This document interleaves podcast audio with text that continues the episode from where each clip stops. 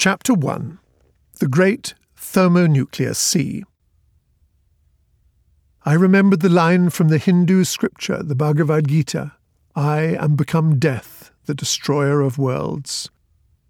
J. Robert Oppenheimer, July the 16th, 1945, on the detonation of the first A bomb in New Mexico.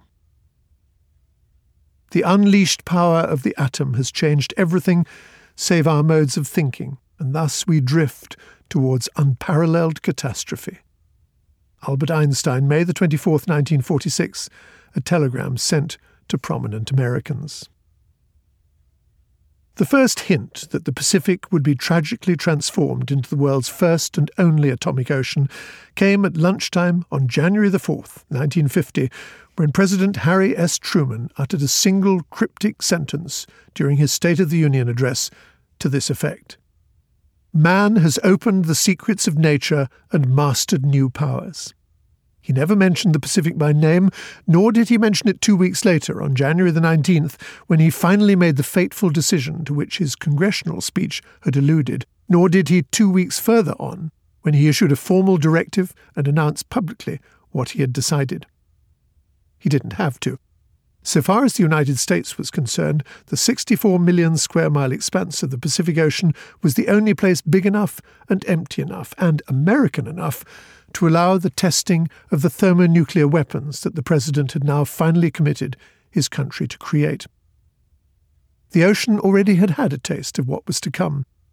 Since 1946, the US government had been secretly testing simple atomic fission bombs in the blue lagoons of its tropics. But these were quite modest weapons, deadly and terrible to be sure, but nothing compared with what was to come next. The decision Truman made on that third Thursday of January, as well as his formal order to the Atomic Energy Commission that followed, was to start a program of work on a very different kind of device and of a type both of unimaginable deadliness and theoretically limitless destructive power. It was a bomb that would forever change the nature of warfare and would forever change the world and its potential power was such that it could now be tried out, displayed, and demonstrated only in the empty middle of the Pacific. Until the mid 1940s, the ocean had been, in the popular imagination, just as Ferdinand Magellan described it 400 years earlier. It had seemed a truly Pacific Sea, a place of maritime languor and quiet, of warm, ultramarine waters and gentle trade winds. It suffered its ferocious storms, true, and its island peoples had not always lived lives of placid serenity. But it had not been a battle scarred sea of churning and salt stained grey, as the Atlantic was known. Just recently, the war between the United States and Japan had seen violence on a gargantuan scale. But what was about to happen now was quite different, and by many orders of magnitude. When President Truman authorized the 1950 budget of $300 million for the AEC to begin work on these quite different weapons, the supers, as they were lightly called, the fusion bombs, the thermonuclear devices, they were little more than blackboard musings of physicists' dreams, but musings well worth bringing to the attention of the Oval Office. It had been several weeks earlier, on October the 6th, 1949, that the Director of Central Intelligence, Admiral Sidney Souers, told Truman about some physicists' remarkable claims that it might well be possible to employ the nuclear fusion of light gases to create explosions of tremendous force unlike anything known before.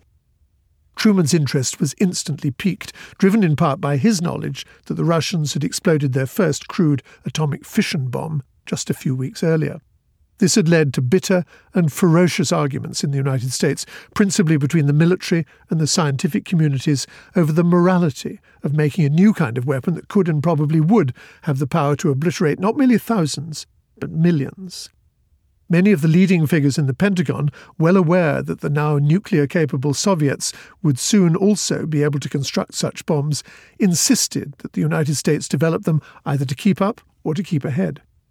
But many scientists, more aware than most of the terrible powers of the proposed weapons, found the idea of their development utterly abhorrent.